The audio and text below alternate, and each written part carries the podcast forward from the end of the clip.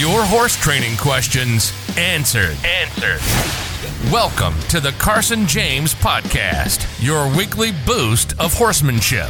No jargon, no fluff, and no BS. Just natural, proven solutions that work. And now, here's Carson James.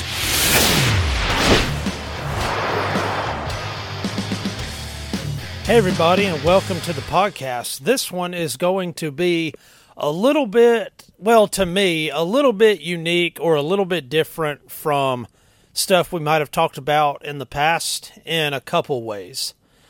So, I want to just start off. I want to tell you this quick story. Uh, this, there was a reining cow horse trainer that I used to work for, really big name in that world. And he would go to competitions and and compete with some extremely famous horse trainers. If I named their names, you would immediately know who they were. Okay, well the the one horse trainer was let's say he was geared a little more towards you know, always being super light handed and never really taking a hold of them, even if, you know, maybe the horse is kind of pushing on him a little bit.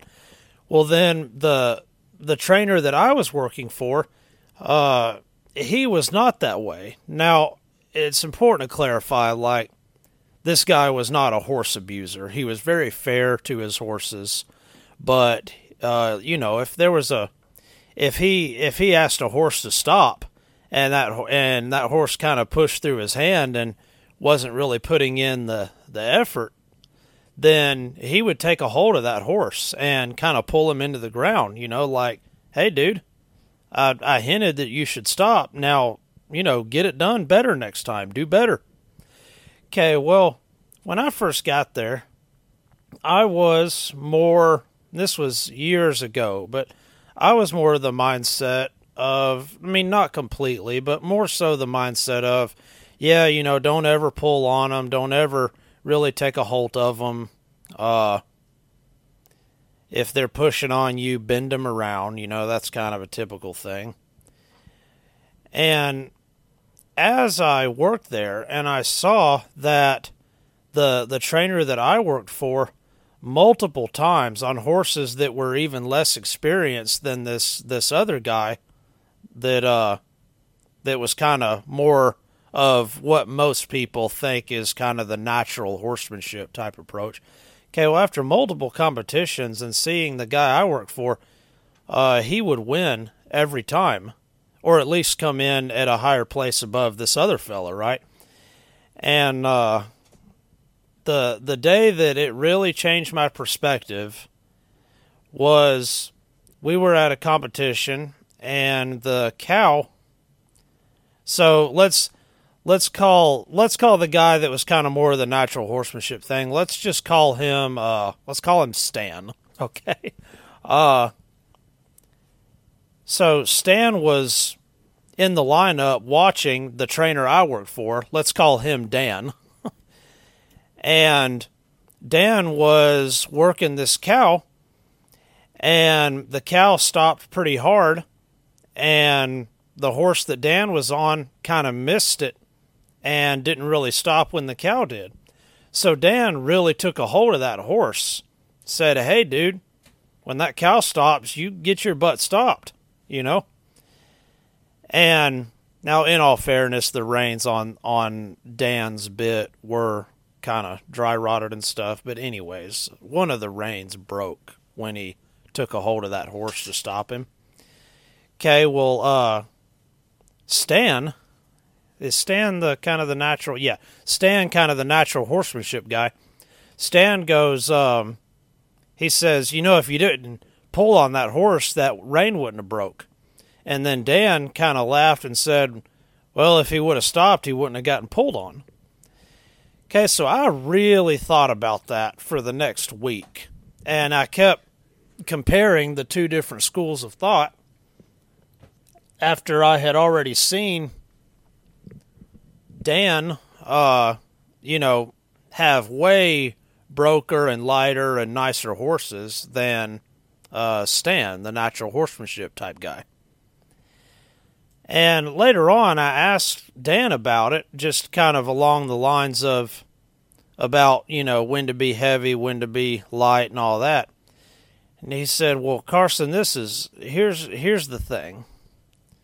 These horses have to learn to be pulled on." Then I was like, "What's he talking about?" Then he followed up. He says they have to learn how to take a pull. He said, "You know how horses that aren't real broke, if you take a hold of them kind of suddenly, typically their nose will go up, they'll hollow their back, and the it'll be a really bad stop." I said, "Oh yeah, seen that a billion times." He says, "Well, you noticed on all these, you know, once they get pretty far along, the harder of a the the more you take a hold of them, the more they soften to the bit, and the harder they stop, and the more they lift their back, and you know all that." I said, Yeah. He said, Well, that's what I mean. A horse has to learn how to take a pull. So we've all, we, well, most of us have probably heard, you know, somebody will be like, Hey, what's a horse do when you take a hold of him? And then before you can answer, they go, He pulls back. well, here's the thing not if they're broke. you know, they, a horse needs to be to where you can take a hold of him, even if you don't do it just right, and even if you do it kind of suddenly without much pre signal, not that you should, and even if you do it in kind of a rude way, not that you should. The horse should be sure enough about everything to where he doesn't brace in his poll, in his neck, in his withers, any of that stuff, right? Okay, well, from that point on, I kind of started applying a little more of the logic of maybe instead of always trying to kind of creep around what I'm really wanting this horse to do, for, you know, God forbid, is he throws his nose up a little bit. What if I just focus a little bit more on being more clear and get it to where he's doing the maneuver really well? And then if he's still raising his head and kind of bracing on me. After that, I'll start working on, hey, keep your head down, don't brace. Okay, well, it turns out by the time I got him really good, there was no brace in the in the neck or the feet, no head tossing, all that kind of stuff. So now we can kind of actually start the uh, start the discussion. And what that is is we're going to talk about getting a horse to where his neck and his poll is really really good. This is it's it's a thing that needs to be there on every horse. But it's really really good for a horse that's kind of hot or tends to get a little flighty or spooky or whatever. And the reason that it works so good is because it is it's not impossible, but it is very very uh, rare to have a horse that is completely loose in every part of his body and what I or let's specifically his neck. Let's say you pick up and you just kind of bump your reins with one ounce of pressure Imagine if that horse immediately softened at his poll and dropped his head down at least level with his withers, and even lower than his withers if you did want it to go that low.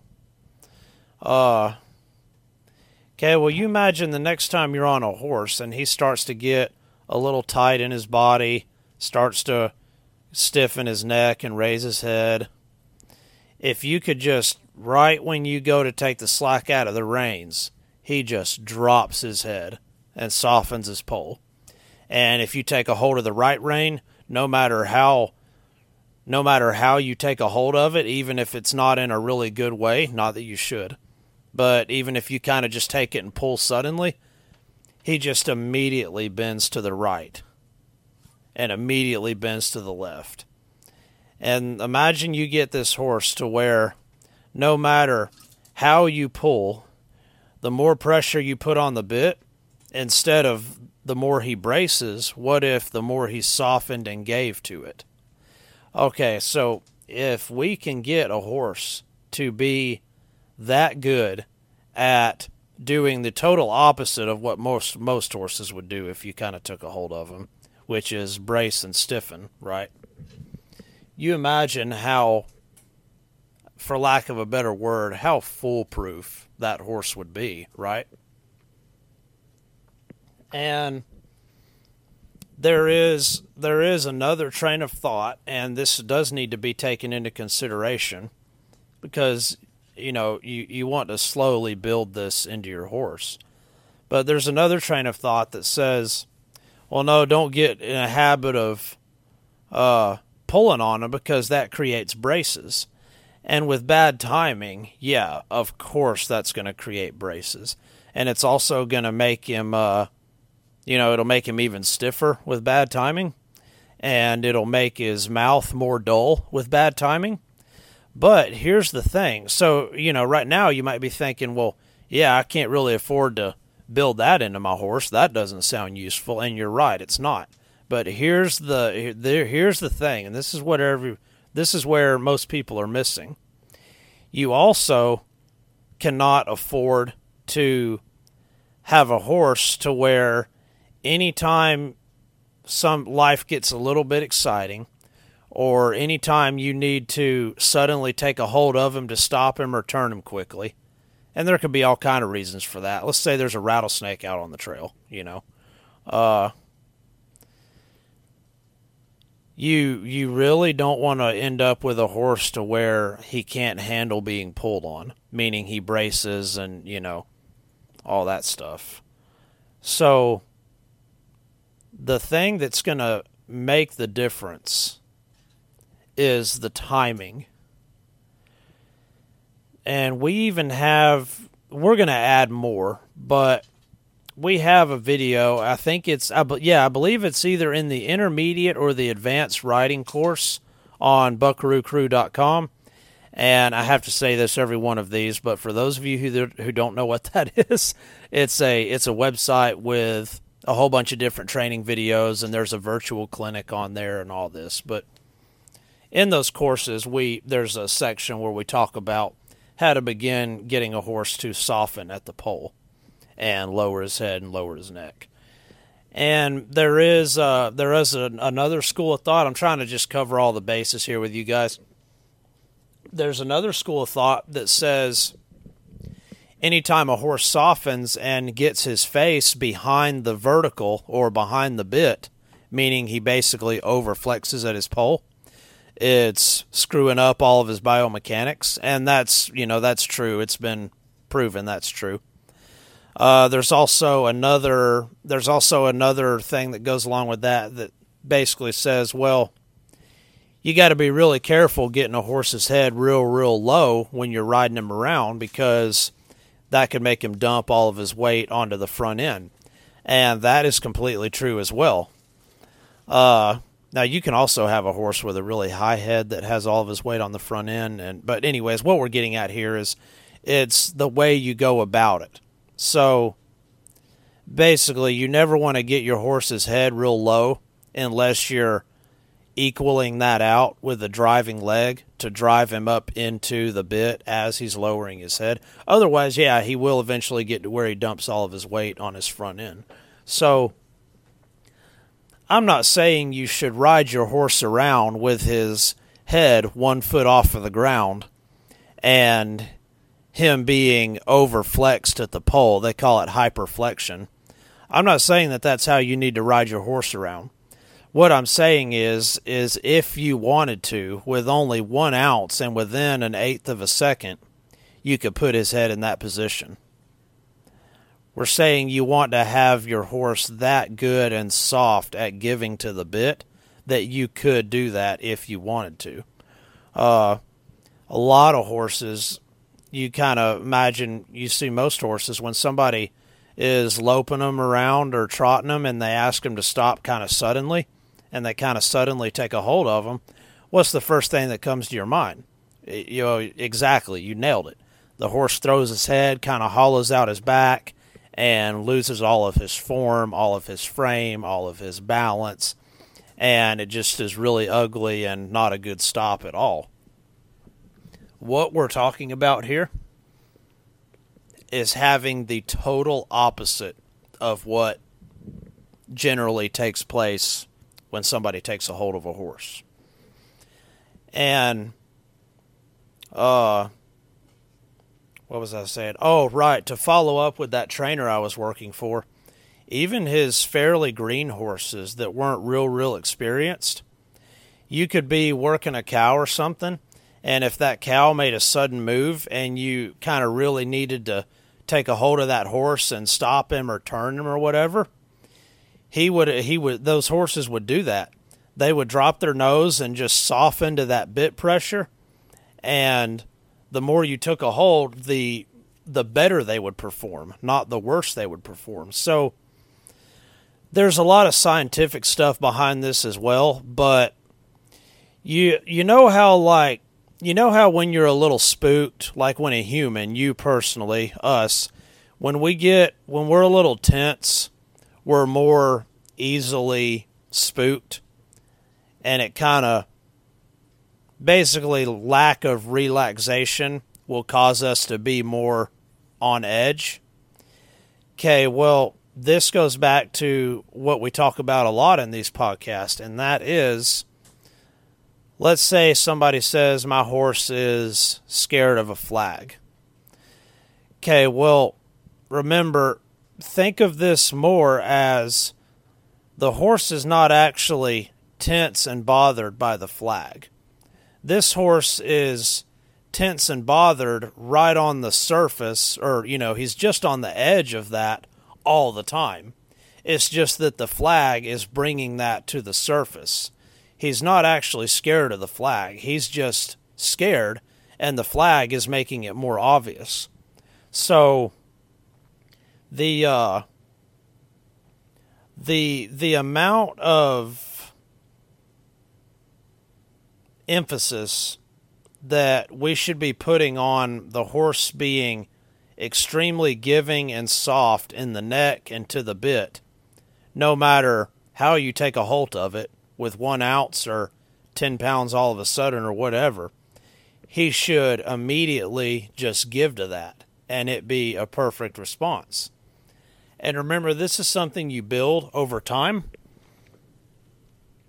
especially if you do any kind of competing where you're at a faster pace. Uh, well, let me give you a really good example.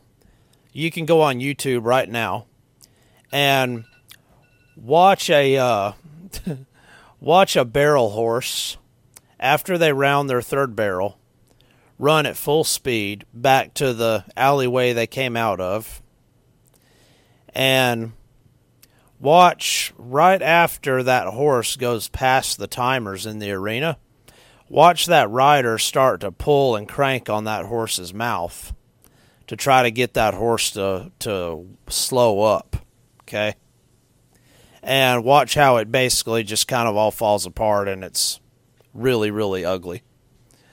And then immediately after that, go on YouTube and watch a watch a finished reining horse do the rundown to a sliding stop where he's in a dead run and look at the difference in the roundness of the top line look at the difference in the poll the how uh, the how there's no tension in the neck or the withers. And just compare those two.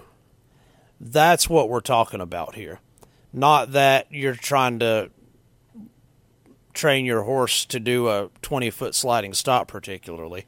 But look at the difference in how those two horses slow down from a full run. And a very important piece of the difference of those two horses is the reining horse got really good in the neck where the barrel horse never did. And let's see. Oh yeah, and just one more time, let me emphasize: uh, a spooky horse, a hot horse, a horse that gets bothered or you know stuff like that. one of the best things you can do to overcome that with to help them overcome that is get them so good at just turning loose in all of those neck muscles just where their neck and their poll just where you can just it feels like jello it's so pliable in any circumstance and uh, you will you will be amazed at the difference in your horse's mental state and also his physical state. So the the thing to work on for the week or the month, really practice this. Teach your horse to soften his poll and lower his head. And then get him where he is really good at it. No matter how you take a hold of him, he just gives at the drop of a hat. And you you do that for a little while and you and you just see the improvement that that makes on your horse in every aspect. All right, I hope that hopes uh, helps you guys out and we will see you next time. Thanks for listening. You've been listening to the Carson James podcast. Real, simple horsemanship. Subscribe now to get new questions answered every week. If you enjoyed this week's podcast, drop us a review and share it with your horsey friends.